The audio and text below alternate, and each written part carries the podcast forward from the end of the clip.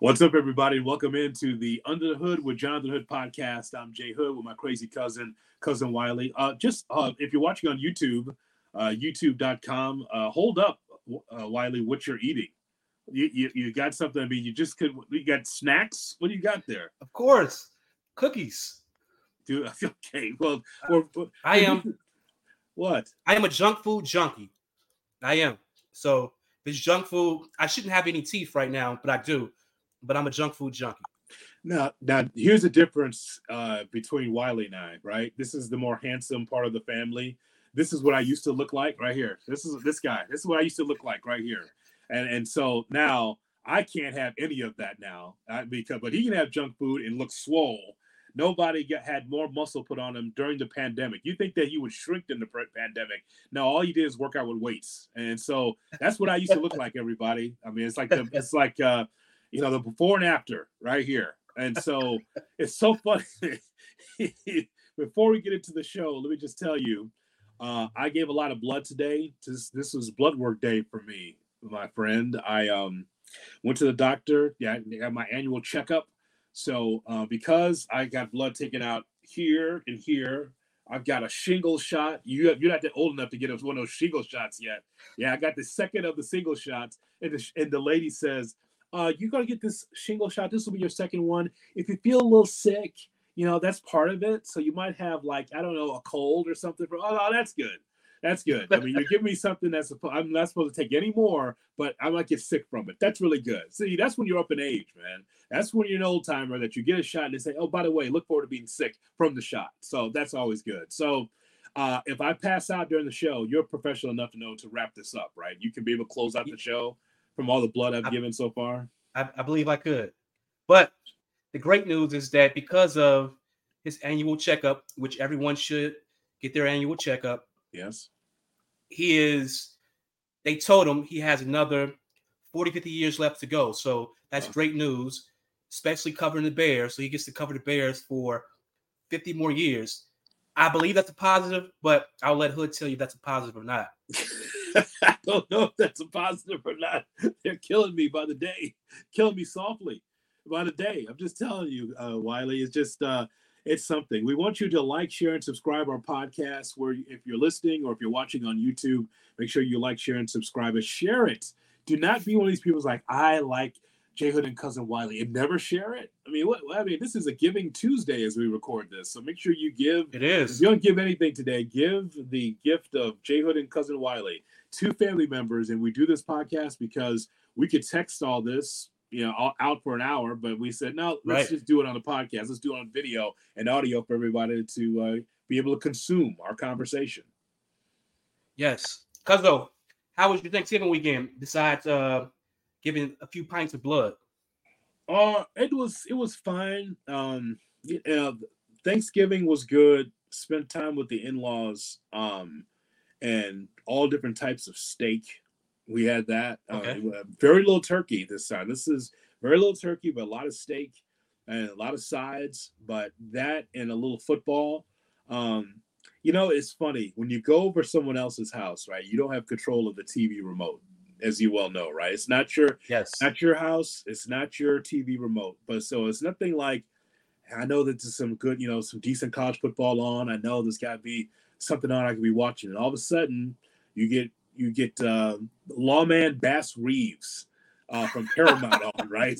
The black, the, the actual real Lone Ranger was Bass Reeves. So that's yes. on, and, and it's just like, you know, I could be watching a game right now. You know, that could be open. I can't get past the remote because, you know, the old man who's got the remote in the house has got a death grip on it, right? And so you just can't get out of his hands so you can get a chance to watch that Mississippi State game or whatever I was trying to watch. Now let's watch Paramount, the oldest of the streams, by the way, the oldest of the old people streams because it's CBS, right? Lawman Bass Reeves, who was the the actual Lone Ranger. Lone Ranger actually, by the way, for people don't know, the Lone Ranger was black. And so and so and so they're telling that story now on Paramount. Decent enough show, but that's not what I wanted to watch it's you know a little slow Wi-Fi, so I couldn't get a chance to stream any games or anything like that. So it was just me on the couch with Lawman Bass Reeves. Uh, it sounds like a great time with the in-laws. it just it happens all the time, right? It's like there's you know you get there like uh on a Saturday or Sunday. Ah, no, there's some NBA on. Got to have some Bulls on. No, no, we're gonna see reruns of an old old western, or there's gonna be an old movie on that you've seen a hundred times, but it's on there, and you just can't get the remote out of the old man's hands. You just can't do it. You try, you just I'm- can't do it. I'm assuming you, like me, grew up in a household who that you watched like every Western possible. There was like a Western marathon every Saturday, some days during the week where someone my age should not know anything about Westerns the way I do. Because coming up as a kid, the Lone Ranger, oh, that was that was a Saturday special. Yes. It was on every Saturday, Saturday morning. You know, you got your you got your your rice and your grits and whatever else you eat for breakfast, and not cartoons, not Saturday morning cartoons. You're watching the Lone Ranger and, and whatever other Western is on in the morning. So, uh, yeah, I'm I'm sure you grew up in that same uh, environment like I did. Yeah, when you're around old people, they watch old people shows. You got to sit there and watch it with them. That's the whole point of this, right? That's what it's all about. And so, yeah, pretty much. What about you? You and the family uh held around and a lot of Yeah. So, uh, you know, the girls came in, uh, which is uh, always fun. Tell them I said that. Uh, it's on the record, and uh, just in case they go back yes. and watch this. Yes. listen to it. yes, always fun. Mhm. And uh, so we we did some Topgolfing. They did some other things. Um, and then on Thanksgiving, um, my brother and some other came by the house, and we uh we broke bread. Uh, I think I, I led the prayer. I think they were tired of me uh leading the prayer. you know, Oh. maybe I maybe I went on too long. It was like, okay, the food's getting cold. Shut up. Oh my God. You know, oh my but God. You're a young person. You don't have to give the Old Testament. You don't have to do Well- that. Just get a quick prayer and get it out of there. I just I felt like it was it was Thanksgiving, so you know maybe go a little bit longer than normal. And they were like, "No, shut up! It's time. It's it's time to eat. Uh, food's cold." Uh, I was like, "Okay, all right. I'm sorry." Ho- holding hands around the table, I'm sure. That's the family Yes, tradition. Yeah. holding hands. Yes, we, we were holding hands. So, but I, I I made sure beforehand. I was like, "Hey, you need to make sure our hands are clean." So you know, go wash your hands. You know, here's some hand sanitizer just in case you need it. Um, but yeah, it was uh we had a good time. Watched football because football was only on in my house. There was nothing else that's going to be on other than football in my right. house on Thanksgiving. So that was a good time. Food, a little whiskey, and uh a little shut eye when everybody left because I was tired. It's like that's it. All right. It could be a long day. That is for Yeah. sure. Uh, we have merchandise. The J Hood merchandise is available. If you're watching on uh, YouTube, the Linktree is available. Of course, it's in the bio of this podcast as well. There it is, a T-shirt. Uh, because the holidays, it doesn't smell like the woman of the evening. Uh, it doesn't Ah. have any glitter on it, no baby oil. So it's pretty clean here with the family in. Uh, Wiley did not bring the lady with the high heels over for dinner. So, uh, as Andrew would say, the lady with the high heels. Well, we can't say who that is, uh, but nonetheless, it's always good that it's nice and clean for the holidays. Yes. Daddy, why, why do you have an under the hood uh, T-shirt? Uh, well, you know, I don't want to wear my stuff, so there you go. Put on this under the hood T-shirt. Yes. It's Uh, uh, what, what about the water bottle? you have the under the hood water bottle, which is I need to make sure that I'm using, especially after the holiday. Uh, I ate a lot, Mhm. and uh, like I said, I've said a, a few times, one of my favorite things about this water bottle is when you put water in it, Yes. you can come back to the water ten hours later. If it's cold when you put it in, it's it'll be cold when you drink it ten hours later, and that's always a plus to me because I like cold water. Um, and then we also have, which is my favorite, uh, we have the cash filled. Well, it was cash filled Yes. under the hood tumbler. You know, so I would get get yourself one of these. Again, I cannot guarantee that it will be filled with wads of cash, Uh huh. but mine mine was. Uh, but get yourself one of these, and you it just may because ESPN has been uh very very good to uh, cousin Just put it down. Yes, yes, yes. It's always good to have water. That's helped my my weight loss. I can actually see my toes now. Um, but uh, but nonetheless, you got to have some water. So that is for sure. The under the hood merchandise available now: t-shirts, hoodies. Uh, again, all the stuff that uh, Wiley just talked about. It's all there. Just check it out. It doesn't cost you anything to click the link. Click the link, find out if it's for you. It's a great gift for someone or for yourself. The under the hood merchandise available right now. We got so much to talk about because before before we yes. before we get to the Bears, Cuzzo, you had some uh, breaking news to share the last time that you couldn't share because it was breaking after after the show. What was that breaking news? You're doing something new. What is that? Yes. So the breaking news that I cannot share is that um, I am working with SiriusXM doing a professional wrestling show. It's Busted Open. It's the Sunday edition. Now, Busted Open's been around for a while, for five days a week, six days a week, and they've added a seventh show. And it's on Sunday mornings from 8 to 11 a.m. Central Time. And I'm working with Justin LaBar. And I cannot okay. say it at the time that we did the podcast before, but I can say it now officially. My first day was uh, Sunday, uh, November 26th uh, and we had a fun time. So I'm on there every Sunday now. So along with the Good Karma Wrestling that I do uh, every Thursday. If you're a wrestling fan, you might have not have known that. Good Karma Wrestling. Along with that, I now work with Busted Open on SiriusXM Fight Nation Channel 156. And so it was great because CM Punk made his return to Chicago. Uh, the Chicago guy, the great Chicago Blackhawks and Cubs fan, uh, left AEW, was waiting for a while. Then he had this big ovation at the Allstate Arena. He was there. Survivor Series was very successful on Sunday, on Saturday, and we talked about it on Sunday. So what a great debut to have all this news and to open up the first show. So if you need wrestling conversation, I got you Thursdays for Good Karma Wrestling, but also Busted Open on Sirius XM. So I'm overjoyed that we were able to. I was able to ink this deal, and uh, so I'm on every Sunday, eight to eleven. Congratulations, Cuzzo. You are the hardest working man in showbiz right now. It's it's great to be able to do things that I can be able to do in my career now, do things I want to do more so than I have to do. Okay. Um, and I can be quoted on that be because that's how it works. I want to do this podcast with you because you're my cousin. I want to do professional wrestling because I've been doing wrestling show radio shows and podcasts for a long time. But to do it on Sirius XM is a big deal. Do it for Good Karma Wrestling is a big deal. So yeah, I'm doing two of those and working with UIC Flames. But these are things that I want to do um, as I go to the uh, the back nine of my career. Uh, um, want to be able to do things that I want, want to be able to want to do. The back nine on Jackson Park. Actually, yeah, nice. Ah, uh, yeah. There, can't wait to swing the ball, swing that, swing the club, hit that little ball, little golf. But on the back nine of my career, I want to be able to do things I want to do and then start to, you know, settle down. Nice, nice. Congratulations, Kelzo. Thank you very much. Thank you very much. Looking forward to working more with Justin LaBar and the people over at SiriusXM, and including my Good Karma Wrestling show that I do as well on Thursdays uh, at six o'clock Central Time on YouTube.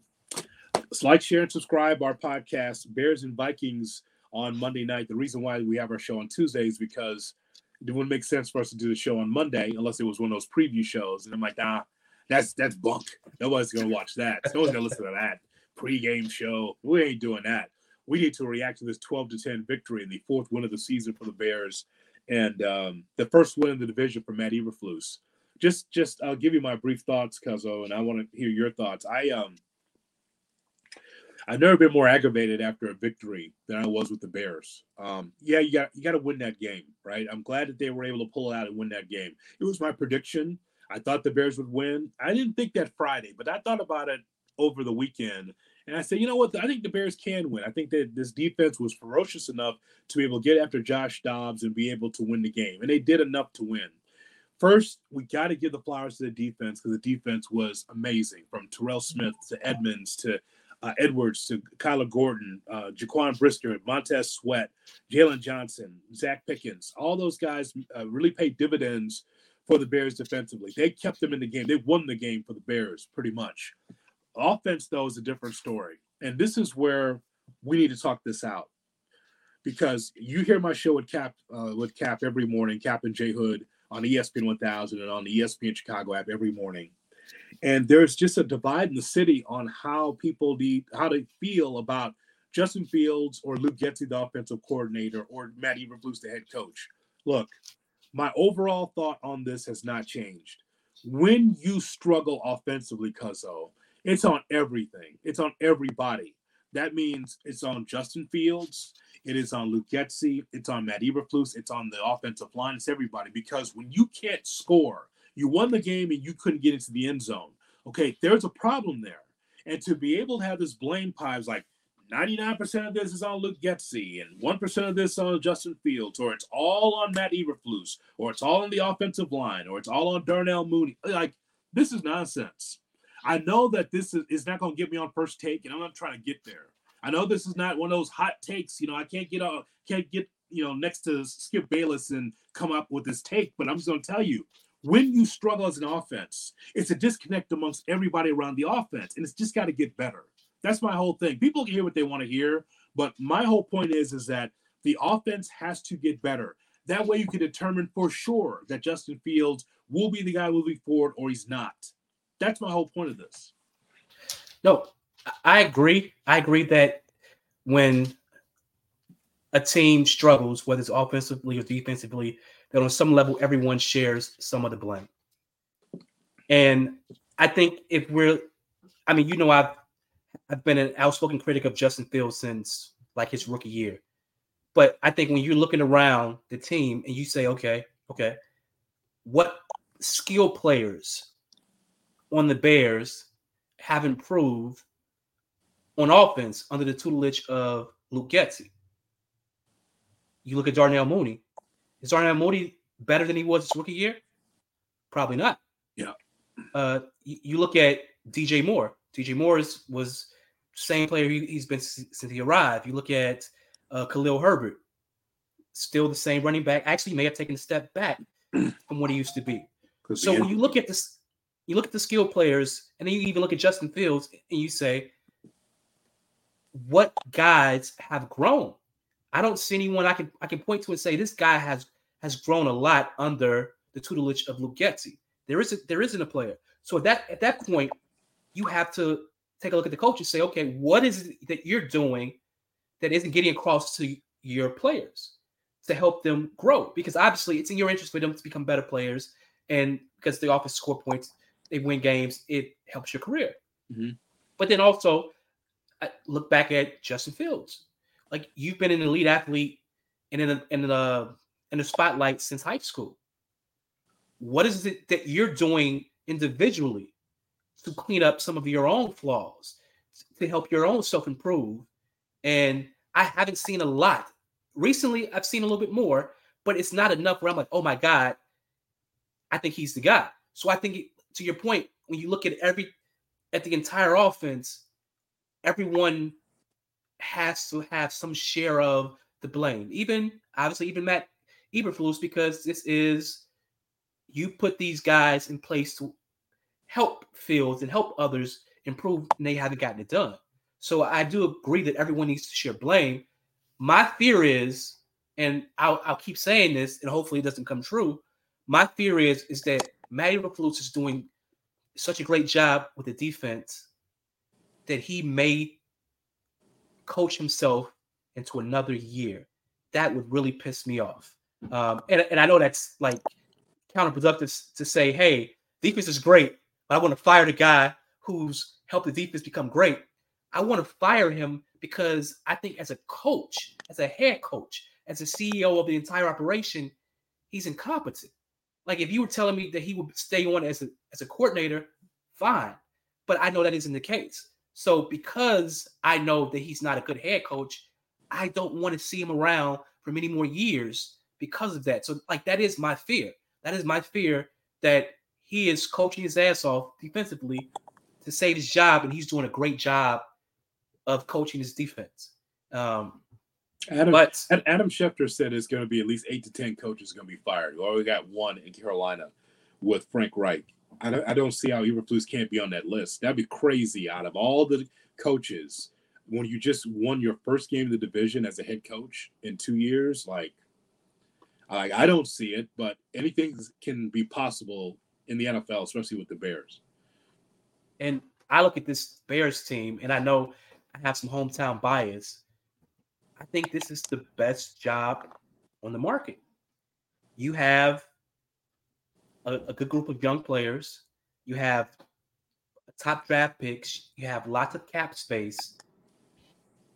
You could turn this thing around. By next year, we could talk about the Bears being playoff contenders or even competing for the division title.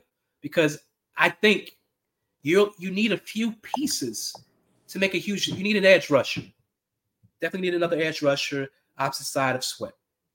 Uh, it looks like Dexter may be our three technique. Like he's he's come on strong of late, so you may not need that. You we'll definitely see. need a center.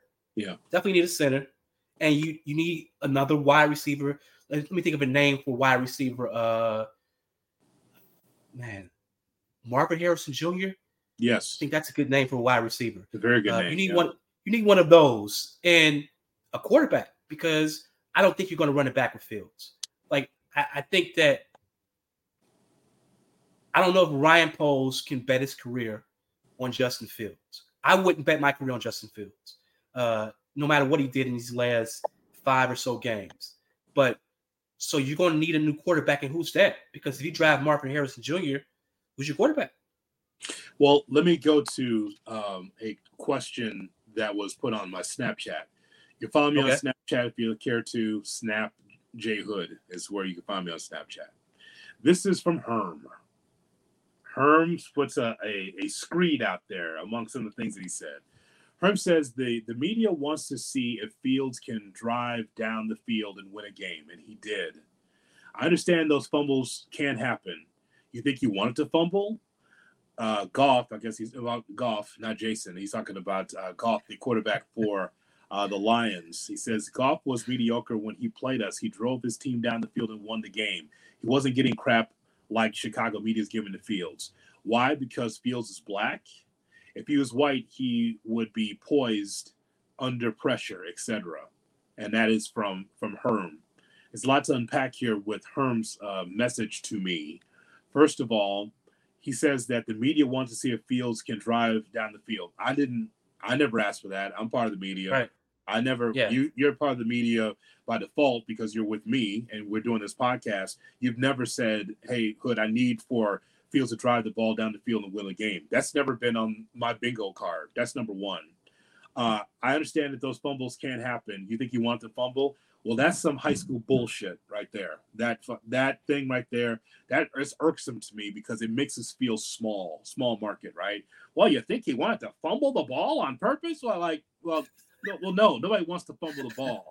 But the point is, is that Justin Fields has fumbled the football seven times out of the last eight games. Let me see if I, I have that note from this morning. Um, and it's actually worse than that. Yeah, seven fumbles in the last eight games is actually worse than that. 35 times in, in his 34 games he's played. 35 not, I mean, fumbles in 34 games. I mean, yeah. I mean, there's a reason why that the national media gets on Josh Allen. It's the, his fumbles are the difference between him being good to great, right? Because he, he turns the ball over a lot. You know, also turns the ball over a lot, Lamar Jackson. But he has the ball in his hands a lion's share of the time, and it will come out sometimes. But he, but the, he has a good enough team to recover. And what the yes. point is, is that for people like Herm that don't get it, what he doesn't understand is, is that the Bears have to play almost perfect football to be able to win games. It's hard for them to overcome turnovers or mistakes to be able to win fo- football games. Uh, and they did enough yesterday, but that's the you know that's my point. Goff was mediocre, and he's talking about that he wasn't getting crap like this uh, when he couldn't, you know, when he had problems with the the Bears. Like so, Herm's listening to sports radio in Detroit. He's, right. Is he sure about that? He, he's he's listening to the ticket in Detroit and knows that nobody gave Goff, um, you know, grief because he looked mediocre against the the Bears. I mean, and, and so then then we get to and why because Fields is black. Let me just tell you something. I can't speak for everybody else, and I will not speak for everyone else. I can speak for me. I, I am not going to be against any athlete because of their race. I'm a black man, so I'm not going to be against Fields because he's black. And I don't think that the conjecture about uh, Justin Fields or the question marks about Justin is not because of his color. It's about wins and losses. It's about results. We're, I mean, there's plenty of black quarterbacks now that we can't use that trope of saying, well, the only reason why they're against him is because he's a black man. Like, no, now, if there's anybody against him, it's because they think that he could be better. And there's always room for improvement. When you have lost as many games as Fields and the Bears have, it's okay to question it. So I just get tired of our big city, Chicago, pockets of our city of Chicago, to look at the Bears at like like it's their high school team. I just think that's always been bullshit to me. But hold them accountable because that's what they deserve accountability. And I know that people in the political sphere and in sports and in life want to be able to turn a blind eye to, you know, to those things, but you really shouldn't. Hold people accountable. Accountability matters, especially for teams that you root for. So I think Herm touched on a lot of things that I've I've heard over the past few years about Fields. Uh, and just touching on like like one, I think the media and we haven't had this conversation, but I think my view of it was that the media, Chicago media, was going out of his way not to criticize Fields initially to the point where it felt disingenuous. You know, it was like, okay, I see the talent, but he's making mistakes. If he's making mistakes, it's okay to say, hey, this kid is really talented, you know, and he, he may become this when he gets it, but he's doing these things wrong today. It, it felt like it felt like he no one wanted to say it. And now, personally, I feel like there's there's like this Fields cult um, where you can't point out things that happened that are negative because if you do that, then you just like him for a variety of reasons. And that same cult will look at something, let's say that Caleb Williams did in a USC game and say, you see, Caleb Williams threw an interception, you know, to Notre Dame, and because of this, you know, he can't be our quarterback. It's like, hold on, wait, wait a second. You know, Caleb Williams touchdown to turnover ratio, it's like four one. Fields yeah. touchdown turnover ratio, it's like one to one. So what are we doing? Like, how is it that we're saying that kid is a bum because of this, but Fields is great and he he's worse. He's been worse. And I think that has, for me, that has been frustrating because it's like, okay, hey, we're watching the same game. You may be a fan of his. I may not. But if we're watching the same game and a guy turns the ball over, it's a turnover. He gets he gets credit for his touchdowns. He also gets credit for his turnovers. And I think the black and white thing historically may have been true. Like it, it, there may have, and there still may maybe a, a, touch of it where there there are guys who um or in Gales too who won't support Fields because he's a black quarterback. He's an athletic black quarterback, and he just happens not to be Patrick Mahomes.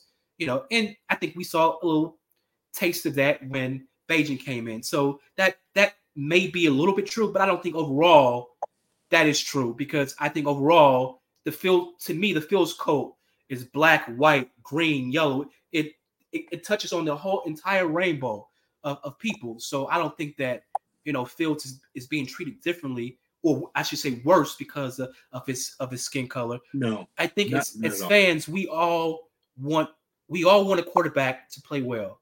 We all want a quarterback who looks like Patrick Mahomes or looks like a Tom Brady. We all want that. I I don't care what color that guy is. If you tell me I can get a Patrick Mahomes or Tom Brady, sign me up for that every day of the week. That's I just what we want. Yeah, I just get tired of the excuses because, again, when the offense does not work, there's a problem. Now, let's just talk about this game in particular because, uh, and I don't need to see, you know, my partner always is touting the all 22 as if, as if he's got stock in NFL.com. Um, the the whole point is is that you can watch the game once and be able to say, wait a minute, there was no shots down the field. Like right. I don't need to see the wide film to find out like hey, DJ Moore might have been open. Hey, hey, Kmet could have been open. You overshot Darnell Mooney. Like, what did Darnell, Darnell Mooney deserve what did you do to deserve this nonsense, right? This is a contract year. That, that guy can't get the football, right? He slept with his girlfriend or something. I don't know. I don't know. I don't know what happened, but just the idea that you know that um you know it was going side to side in all these scrimmage plays, it just didn't make sense to me. And I know that if the philosophy was, hey, the Minnesota Vikings they blitz a lot, Brian Flores, you know, brother Flores is going to uh, blitz 57% of the time. Okay, fine. So when you get a lot of these guys blitzing, there's got to be open holes on the second level or the third yes. level, right? And behind the second, uh, behind the linebackers in front of the secondary, there's got to be holes there. If they're going to be that aggressive, yeah, you get got to get the ball out, but that ball's got to go to DJ Moore. Now he had 13 targets, 11 uh, receptions, good for 114 yards. He did not get into the end zone. Nobody did. What I'm saying is, is that you just can't play red tie conservative of well, you know, they blitz a lot, so we're going to have to throw it down here and throw it down here. It's a vertical passing game. You have to throw it down the field. This whole sideline to sideline thing I watch on Saturdays all the time. You know why it works? Because the offensive line is good in, in college football, and also the run, run of the catch is amazing because these are 17, 18, 19 year old guys, 20 year old guys that can get you that first down and more, right? They get to that second level because they're fast. But the idea that, well, we're just going to throw it sideline to sideline to play keep away from this defense of the Vikings was just bullshit to me. It is just nonsense. You had one shot down the field, really, to DJ Moore to set up the game winning field goal. I mean, but there were more shots available in which you could have been able to, to win this game, to have several touchdowns and really blow out Minnesota. Now, they didn't do that, though, because they're afraid of the Brian Flores defense. Well, hell, I, mean, I didn't know they were the 2000 Ravens. I, I, I didn't know that they were that good. Ray Lewis is on that defense. That boy, you just can't throw it. That's I just to me, I just think that the game plan was flawed and it just handcuffed Fields. But my bigger point, Cuzzo, was this. When is Justin Fields going to say, fuck it, I'm going to be able to audible out of what I'm hearing? No more sideline to sideline passes going this way. I need to go this way. So, so I mean, I hear he has autonomy to the audible. It just seems like that Fields did exactly what the coaching staff wanted him to do. I think that for I think for a variety of reasons, Fields does that because, be honest, it's a, it's a nice question to lean on and say, hey, I I followed the play as as called. You know, I did what the coaches asked me to do. I'm coachable. Being coachable was fine, but as we've seen with the great quarterbacks, whether it be a Patrick Mahomes, a Tom Brady, and even recently like a one arm Ben Roethlisberger, yeah. he was like, "Hey, Matt Canada, you call what? Well, fuck what Matt Canada just said. We're going to do this. It's going to work better than the shit he just called. Um, on three, break, and you run your own play. Yeah, I'm fine with that, especially if you're having success with it. Especially if if you're willing to take accountability for saying fuck the coach. I'm fine with it. You're on the field. You know what you're seeing. You know you got a better feel for the game in a lot of ways than your coach may have because he's watching from a distance and you're you're in the action. So if you see something better than he does, you say, "Hey, we're going to we're going to do this instead," and, and live with that decision. To your point, the sideline to sideline stuff. Initially, I was like, "Okay, you know, they're trying to beat the beat the blitz, fine." But then I'm like, "Okay, this is the 12th play they've thrown a ball to the edges. Do they run a? Can they run a slant? Can they beat beat the blitz with a slant? Yeah. Can they do something different to beat the blitz other than just running the same screen passes that at this point Minnesota's waiting for? They're they're sitting there waiting in front of the receiver, say, "Hey, all right, we know what's coming next." And I think that part to me is on Getsy. I think his distrust of Fields is evident when you see some of the play calling. Uh, and the, the part to me that's that's unfortunate is that I think on some level, I saw differently when Bagent was playing. I saw a little more trust in a guy who had just been in camp for a few months than in a guy who you've been working with for a couple years. Mm-hmm. That part to me is concerning because if you're gonna have trust in anyone, it's the guy, it's the kid you've been working with for multiple years. It's the the franchise guy. And it's like, oh, well, I'm gonna handcuff you to a certain extent, and we're just going to ask you to do this. It's like I, I don't feel definitely isn't isn't a, a, dumb kid. So it's like, what is the issue? Why is it? Why do you not have? Why do you not trust this guy to do more? And if you don't trust him to do more, say that. And then not only say that, bench him. Let let Nathan Peterman play or someone else play that you trust because you're hurting the team by not unleashing this kid. And if you unleash him and he sucks, that's fine too. At least we know. At least we know, okay, the handcuffs removed, Fields threw the ball 50 times. It looked bad. All right, fine. But there's still the way the Bears have been coaching him, they always leave that little bit of doubt because he's so talented. You, you look at him, you say, man, he may just figure it out. And and and the fear is he may figure it out with Atlanta or another team. I because, think that's and, and I think that's likely too. I think that's likely. Yeah. I mean, I mean, look at the game yesterday.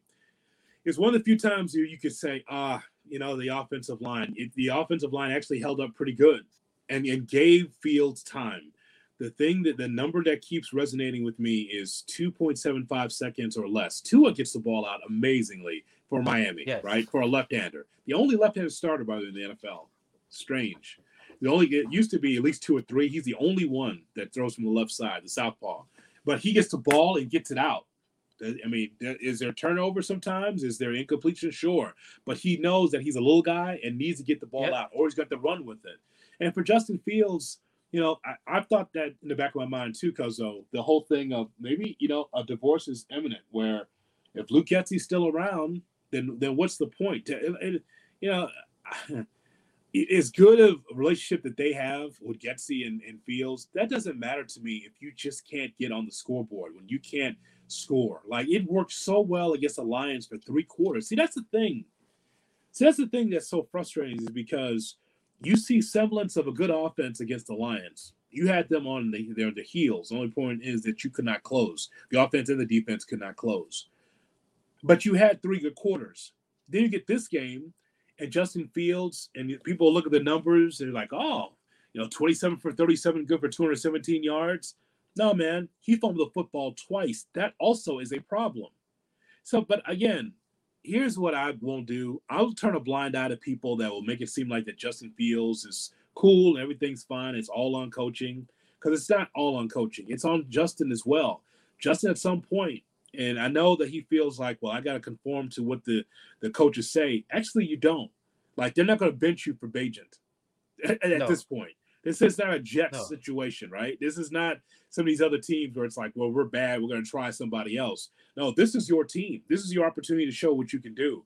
And so for you know that game plan to other teams, they look at this and say, man, you. I mean, there was some good throws there, but he fumbled the football twice. He has no respect for the football.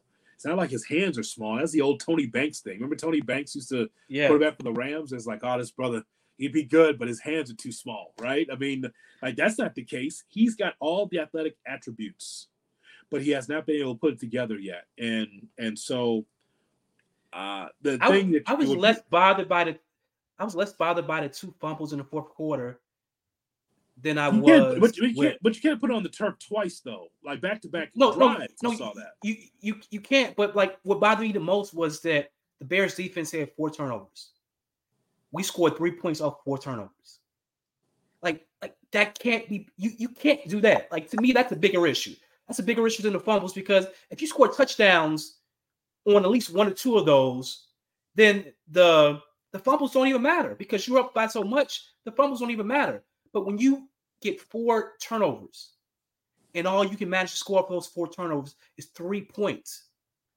Like as a fan, that part is frustrating, and that part isn't again. It, it, that isn't just Fields. That's Getsy. That's the entire offense.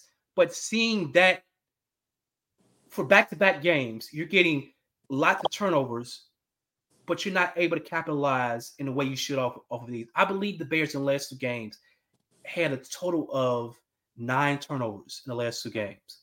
Nine turnovers. Defense, yeah. Like this, this is like Lovie Smith er, or Vic Fangio era defense. Yeah. You know, like yeah. so when you when you do something, you you want to see points. Mm-hmm. You you want to see points. And if if they can't get it done, then you find someone else to do it. Like we we were texting back and forth last night before the last drive, and I and I was like, hey, you know, if we don't score here, you got to fire Luke Getsy, right? You you got to fire Luke Getsy doing the bye. Like you can't like he can't go into he can't come off the bye uh with a performance like this and really a performance like this for his entire career, and you have confidence in him. You got to fire him. Like there has to be some someone has to be the fall guy for what we're seeing offensively. Obviously, can't be Fields. So who do you you have to do something? Which if you're not firing Eberflus, you got to fire the offensive coordinator. And I'll be honest, if they if they still did that, I would not protest. Well, let's let's go into that part of the conversation as well because on ESPN 1000 we get a chance. We're blessed to talk to Lance Briggs because he was part of a great defensive unit under Lovie Smith. Uh, you know, with Hunter Hillenmeyer and Brian Urlacher and Lance Briggs, they held down yes. the linebackers for some years, did they not? Yes. So and Rosie Colvin was there before uh, Hunter Hillenmeyer. Rosie yes. Colvin, that's exactly right. Yes. Well, okay, so Lance has this thought the last couple of weeks. Don't know where it's coming from. It's very unique, that is for sure. Lance is pretty much putting out there because, like, yeah, we just need to roll this back and bring Justin Fields back. And, you know, once we go through this draft and free agency, because the Bears do have enough money to be able to spend on a three technique and to be able to uh, shore up your offensive line and maybe get Marvin Harrison in the draft. Yeah, they don't need a quarterback. Just be able to get offensive line help and get Marvin Harrison and roll it back with Justin. Everything will be fine, and that includes the coaching staff as well. And so I've been hearing this last couple of weeks ago. I challenged him, challenged him yesterday, uh, this morning about this on Tuesday as we record this, and like I told him, I said, man, you know, you're giving the offense an A. You think that that was fine, and I think that's crazy. He thinks that Matt Eberflus should return as head coach, and I'm just thinking, man, that is failing up. If he has an opportunity to come back here with his football team, that one loss record the last couple years has been unacceptable. The positive for Eberflus you mentioned is that their defense is at uh, almost a Fangio level or, or, or a maybe a bad season of Lovie, but yet the defense was swarming and getting the job done. But that's not enough to be able to save the job. But here's what Briggs is saying. You've heard him say this.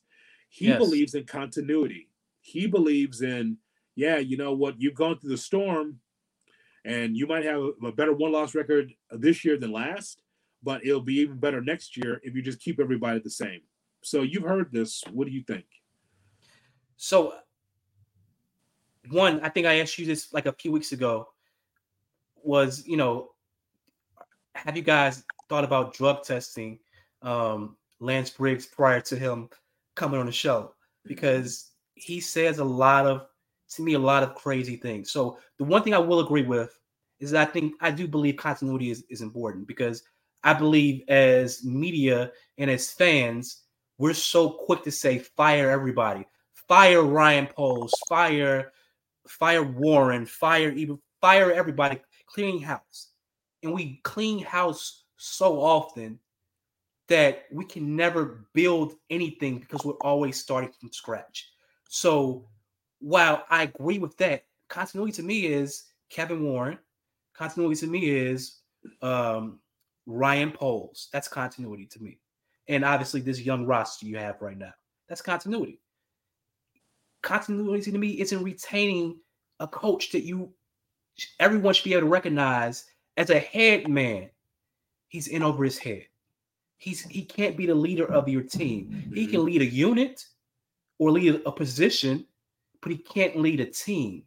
And if you recognize that and you have the, the cap flexibility, you have the draft assets, you have everything that any head coach will want to have success, minus the quarterback, possibly. Why wouldn't you launch the the head coach and start over? And I, I and you mentioned this to to Briggs today about you know like he's he's still you know sort of have has like PTSD from what happened to Lovie, you know, because he saw what happened with Trestman coming in yeah. and, and and and and Mel Tucker turning a great defense into the worst defense in, in the league overnight. So I, I, get why I understand why he's apprehensive about that level of change. But when you identify someone isn't the guy, you have to move on. He makes it seem like he, he makes it seem like that if a new coach comes in that the defense scheme would change. It's like, wait a no, minute. No, it doesn't have to. Why why would the defense have to change? It's like bring a new coach in and they want to change up the no. If, if, if it's working, you want to enhance what has already happened, right? Yes. it's like when Mel Tucker took over as defensive coordinator. I asked Mel, like right there at Bourbonnais, I'm like, so so what do you think of the defense? He goes, I know nothing about this cover two, but I'm learning because I'm not because I'm not here to change it. This team is a cover two team under Lovie, and he was like, I just have to be able to learn more about it and get this these guys ready. So he told me off to the side. Yeah. You know, but you but this defense is getting better. It, there's no way that some, you know, that some general manager like Ryan Poles or a, a, new coach or a new DC comes in like, ah, you know what, that didn't work. I mean, you guys, I'm in charge now. We're going to change this whole thing. They're not doing that. I don't no. expect that to happen. No, they won't. And I think any the major changes is going to come on offense, and it should, because the offense hasn't hasn't been good. The offense hasn't been good since 2018. So I think because of that, you have to make wholesale changes in offense, but defense, you're just tweaking at the edges. You're, you're adding pieces. You may change the calls, but the scheme is going to pretty much be the same. And I think that's fine. You, you're going to still have a 4 3 defense next year, regardless of who's the coach. So that that's why I don't understand why Briggs is so hell bent on, unless you know he has, unless he's uh Eberflus's agent and we didn't know we don't know that. It's but not his agent, no. Outside of that, I don't understand why he's so hell bent on keeping Eberflus because he clearly isn't the guy. Defense, defense has been great. Hood defense has been great the past really since he t- he's taken over. You can see the improvement in the defense since he's been he's been calling plays, and that's fantastic. But your job is not just to call defensive plays. Your job is to be the CEO of the entire uh, team, and he hasn't been that. Like he's he's the last guy to know anything. Ask him a question. Um, I don't know about that. I have to check. Why do you always have to check? Yes. You know what? Uh, what happened with uh Claypool? Oh, we told him to stay home. Well, you know what? Um, I thought about it. Uh, I was wrong. Um, yeah, we didn't tell him to stay home. We did this instead. No, like he is, he is like if you like one of those kids that are bad at lying. Like when he lies, you're like, oh, okay, I know what the truth is because you can't lie.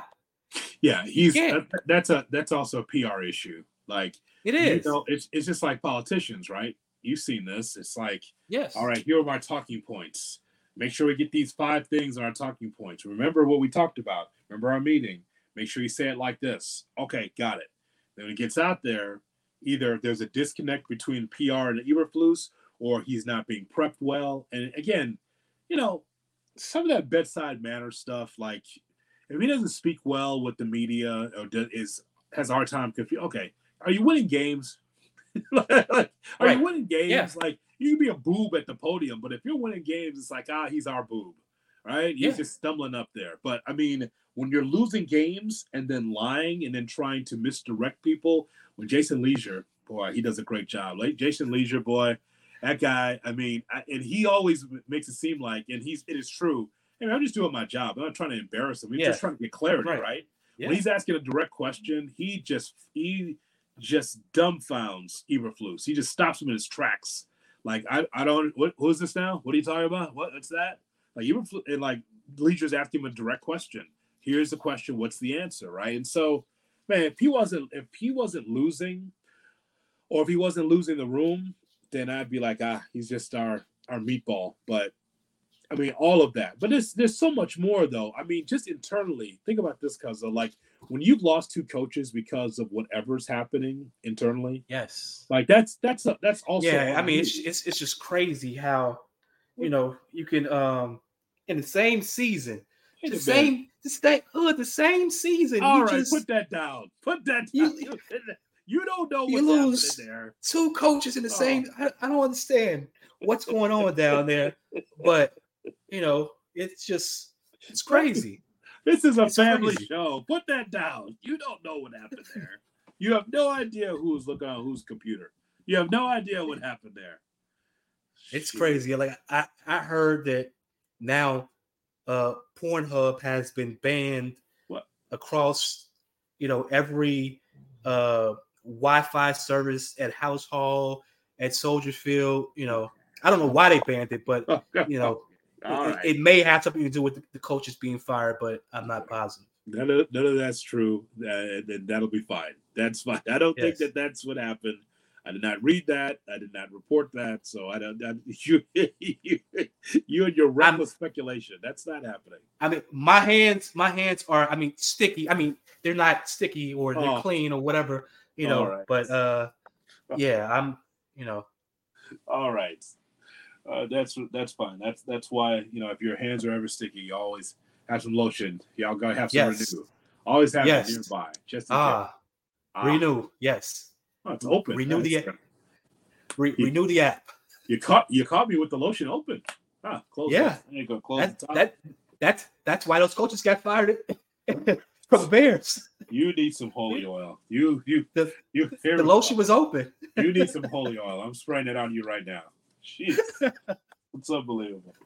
Um, so yeah, that that whole continuity piece with Lance Briggs, I just um, it's a unique opinion. It's unique, It is. but, but from his standpoint, it's like you know, I've been and I know what he's saying. He's been through this, and he didn't, and that's why I hit him with that Trestman, and he didn't like that. He didn't like that today, but it's, I mean, that's what it is. He he thinks that it all they should all come back, and if that's the case, my hope is that Justin Fields on a another proven year can be able to show what he can do. It'd be a shame for him to, you know, and, and again, what if he comes back next year? That's another story. Like, what if Justin Fields is back? It's like, okay, we're going to bring you back uh, on this option year, and Getsy's still the offensive coordinator, or it could Yeah. be where Ryan Poles, and this is a, we'll call it now before we get to the end of the season, cuz what if we get a scenario where you know, Eberflus is on bended knees, like, yeah, don't fire me because my defense is great.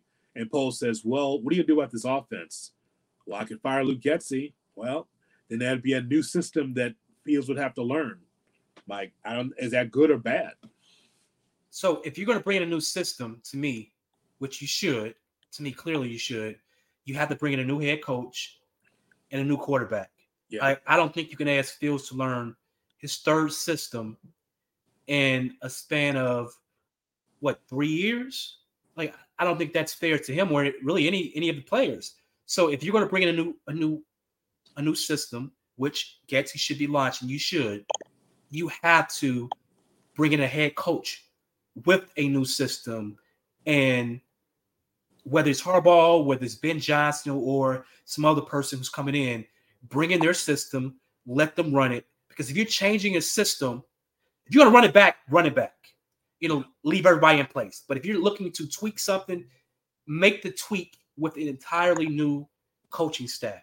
You know, and like it's not like firing Eberflus means his kids are going to be starving. He's still going to have an NFL job. He's still going to get the rest of his money the Bears owe him. He's going to be fine.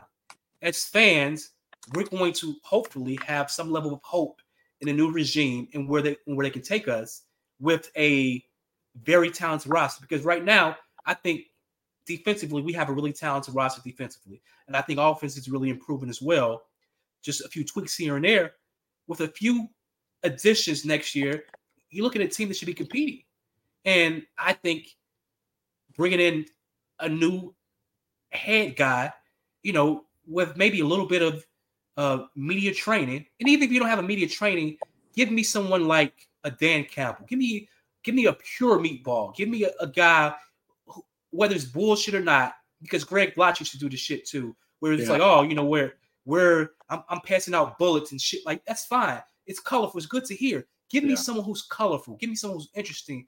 Don't give me someone who is boring and sounds clueless. You know, especially when you're losing. So I don't see how the the continuity even makes sense when it comes to Eberflus and or Getsy. I think you have to let both you have to let them go start over, and I'm I'm fine with that. I'm, and I think most Bears fans are fine with that. You you can't run this back, and I think if Poles does that, Poles is like a dead man walking. By the way, our family knows a good hustle. You know what the new hustle is? The new hustle, Cuzzo, is to be a coach, get fired, and get that buyout. Yes. So there's several examples of this. First was um was Jimbo Fisher with the uh, Texas A&M team, over seventy million dollar buyout. yes. Yes. That's what you want, right? You don't need to go Yes. back into coaching for that. And then from No. there, recently with Frank Reich, and boy, we haven't seen a coach fired this quickly in a long time. We have not even we're not even in December yet. But there was a whole disconnect between Tepper, the uh, the owner of the Carolina Panthers, and Frank Reich. Frank Reich is a good football coach. Do you know that the Indianapolis Colts are still paying uh, Reich nine million dollars per year through 2026? Now understand, it's Yes. 2023 the Colts are still paying Reich $9 million per year through 2026, a total of 36 million after he was fired in December of 2022. Now, here is Reich. He is was fired by Carolina, and he's going to be able to get a lot of money over the last three years, the next three years. That's a lot of money. That's and, the new hustle. and and let's let's not forget about the money that Tepper owes Rhule for uh for for coaching in what he's in Nebraska now. So like he has fired two coaches in less than a year. yeah. Fired two coaches less than a year, and, and they both were making a shitload of money. So he is. It appears. I don't want to say he is without knowing all the other other owners, but it appears that he is the worst owner in football. Yes. The worst. I want you I want you to consider this. What could you do with this? I told you about the money for Reich for, for the Colts. Reich is owed $36 million from Carolina through 2026. What could you do with if you earn $25,000 a day for the next three years? 25K, 25 stacks, as Maceo would say. 25 stacks. For, I mean, uh, $25,000 a day for the next three years. you, you know, I will be having some uh some parties where everyone has to turn in their cell phones um on like a daily basis. You a comedy You know- club? What do you mean? You, we mean turning your phones. What do you mean by Yeah. Yeah, you can say comedy. You know, it'll be entertainment, definitely entertainment, but you know, no phones. Uh I mean, obviously I would try to do some good as well, but Uh-huh. there would there would there would be uh uh, lots of uh lots of oils and, and glitter um yeah everywhere just it's, you know, I mean, 25, as our cousin Macy, uh, your brother would say, 25 stacks, $25,000 a day. yeah I mean, to sit at the crib. Like, I wouldn't come back to coaching at all. Like, I'm No. done. no like I'm good financially, and I know that for some, uh, I still miss being able to tell people what to do and be a CEO and to be a boss of a football team. Forget that. If I'm getting paid by the Colts and by the by the Panthers, and that is in my direct deposit every single day, twenty five thousand dollars a day for three years. I'm you know. I, i'm going to reach out to Nia Long. that's probably the first thing i do is just reach out to her and see uh you know uh what what she likes to eat. Um maybe uh ask her does she like the cheesecake factory or something like that. I wouldn't take her. Whatever she, whatever she wanted to eat i would take her. Whatever you like you you can have you can have. The the the last one on the buyout train is Tom Allen. There was a time where Indiana, pretty good football team, right? Indiana's, not, I mean, not great, but they were, you know, not the dregs of the Big Ten as it was before. Right. So Indiana fired uh, Tom Allen, and rightfully so. I mean, three and nine season. They it gone nine and twenty six and uh, three and twenty four in the Big Ten since twenty twenty. This man gets a buyout as well he gets he's going to receive one 7.75 million dollar payment this year and another in 2024 uh, so he agreed to a 15.5 million dollar settlement over two installments. Now um, as far as indiana's concerned now, again this is at indiana. Yes. Indiana. Not a major like, program yeah. I mean, a, a buyout of that sort in Indiana is like it's one of the biggest buyouts uh, in the history of college football. Not like not at the same level as Jimbo Fisher, but the point is like at Indiana, they're like, yeah, just get out instead of just yeah paying the guy. That's just that's just bananas to me. yeah that- that- i mean that's a it's a great thing if you can get that type of gig where when you fail, you're going to be paid handsomely after failing. I mean, that's it's it's great. Whew. I mean, that's like hitting the lottery right there. And lastly, the rumored name for the Indiana job, Jon Gruden. Jon Gruden, wow. Chucky, that's interesting. I mean, a wild card candidate. It's all over the place. The rumors are swirling that they're going to talk to Jon Gruden. Now, never mm-hmm. mind about all of those gay slurs that he had in those private well, emails. What, did, what does he have to say about Roger Goodell? Yeah, what will he say about them?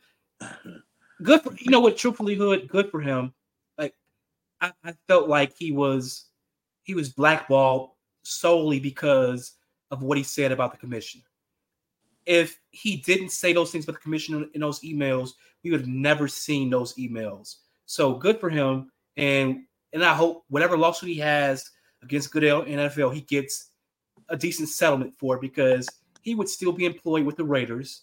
Yes. If if he didn't say those things about Roger Goodell, you know, if he didn't question, you know, Roger Goodell's manhood, you know, he'll be fine. And that's that's what made him lose his job because the NFL leaked that information solely because of that. Solely because of that. So good for him. If he, he lands back on his feet, hopefully, you know, he, he does well. And hopefully, he, like I said, he does well in his lawsuit against the NFL because what they did to him was was shameful. And if again, if he didn't say those things about Goodell, we don't we never hear about him at all because he isn't the only guy in NFL who has you know um, some you know ignorant thoughts about about gay people or ignorant thoughts about a lot of things, you know. But he was the one who was singled out for it solely because of his disdain for Roger Goodell. I mean, seven seven year period where he used anti-gay and misogynistic language. Again, these are emails. To be private emails, but the point is, is that um, you know, what if you are trying to recruit a player and he's and he's gay? How does he handle right. that? If that's yeah. how he really feels about if you if you say those if you really feel those repugnant marks remarks about you know gay people you know, how does that work?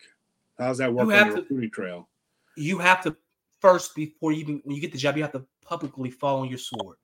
You have to come out and say, you know what, I said these things, um, and when I I recognize they're ignorant, they're hateful. You have to give it one of those speeches and talk about how wrong they they were, and then you also have to do the work to show that you know you do feel remorse for the things that you said. You have to reach out to the LGBTQ community and you know and do things that, that are helpful. And I think that's how you restore your image because you can't just say, "Oh, you know what, my bad," and then just hope for it to go away. You could have maybe 15 years ago. Today, you can't do that. You have to actually stay it, give the speech. You have to actually put forth the effort, do the work to show that you actually do feel some remorse. You actually you know, have seen the light when it comes to the ignorance that, that you're spewing publicly or in email. So, you know, I think that he's smart enough. I think his PR staff is smart enough to help him work through that and, you know, just show up at some events. Um, you don't have to wear walk around with, with the uh, rainbow flag on your on your shoulders or anything ridiculous yeah. like that, but just show that you care about people who are different than you, and I you'll be fine. All I know is that if I could give myself twenty five thousand dollars a day, do you know how many Harold's Chicken Shacks I could open up? Oh, I mean the good ones though, not just. Oh yeah. Well, I'm talking about the good ones. I'm talking about all the communities. Ah, that'd be great. How many I, Harold's I could I, open I would, up? I would be there, just mouth stalls dripping from everywhere. You know, like. by, the way, I know what I'd do. I would just, I would give myself a whole bunch of Harold's Chicken Shacks the, the, with the good one. I would put them there, original recipes, so they know which one it is, not just some, not the bunk one downtown. That's awful. Yep. That's awful. I'm talking about the real one. Then I would just start replacing like those old stores that we miss. I'm not like I'd open up a Magikist uh, rug company with the big lips over there. I would have that. I would reopen Saxon, the old Saxon paint company. Oh, Saxon's is back. Ah, Seaway Furniture. Look at that. It's back. Look you at got to do. you got to do the, the Goldblatts and the Zayres. You know, they used to change names like every other year. Yes. Like it's Goldblatts this year, it's Zayres the, the following year. You got to do that as well. I'm going to do that. I'm to go the back to the old stores, the stores we knew from the 80s and 90s. I'm bringing them back, Yes. cuzzo. It's like, wait, Yes. is that gold? Is that a gold? I haven't seen a gold. Yep, go right in, sir. Yes, Yeah. old gold black. Woolworth right there. Montgomery Ward? Oh my God. Montgomery Ward. I would be the guy to replace all the. I get the IPs. I get an online store. They can go in a little brick and mortar. Of course, there'd be a lot of glass. But but the point is though is that I would bring those bring bring that back. All this stuff, these beauty here, these beauty supply stores, and all this these liquor stores. No, no, no. Let's go to places of, of pleasure. The things that we've gone in, in the store for. It's like, hey, you get some of this stuff online, but mostly you got to go in the store and get it. That's what I want to Yes. bring back. The old names, buy the IPs, and like we're gonna bring Chicago back to where it used to be. Jobs, if they want to work. Yes. Jobs and all of those. That's what I want to say. Get off the porch with that 40. Come on over here. Right. Put that pipe down. Come work for me in Goldblatts. That's what I want. That's what I want. Go on back. Goldblatt, that's a ch- Zayres, Change you can believe in. Wicks. Surprisingly Right. Wicks. Yes. That's I mean, that's the, the old brands. Where's Rocky? I've been very quiet over there. Is Rocky there? Rocky. He's been very quiet, very good today. There we go. There, there's Rocky. There we go. There we go. You've been disciplining him because I haven't heard a, a, a peep from him at all. Nothing. Oh, I can imagine when the cameras are off what you've done to that dog. Oh, he's he's very quiet. It's like you're like lawman Bass Reeves over there. You're making sure. Folks, we want you to remember to uh, subscribe to this podcast. Uh, make sure that you like, share, and subscribe to it. And don't forget, our merchandise store is always open for you. T-shirts, we've got uh, mugs and everything else. The Under the Hood store is available in my Linktree. Link tree. Look for. Oh God! Again, he's biting his hand. For God. Okay. J Hood Radio. The link is in the um, is in the bio of this podcast as well. For Rocky and cousin Wiley, this is. Oh, geez, would you please with that, please?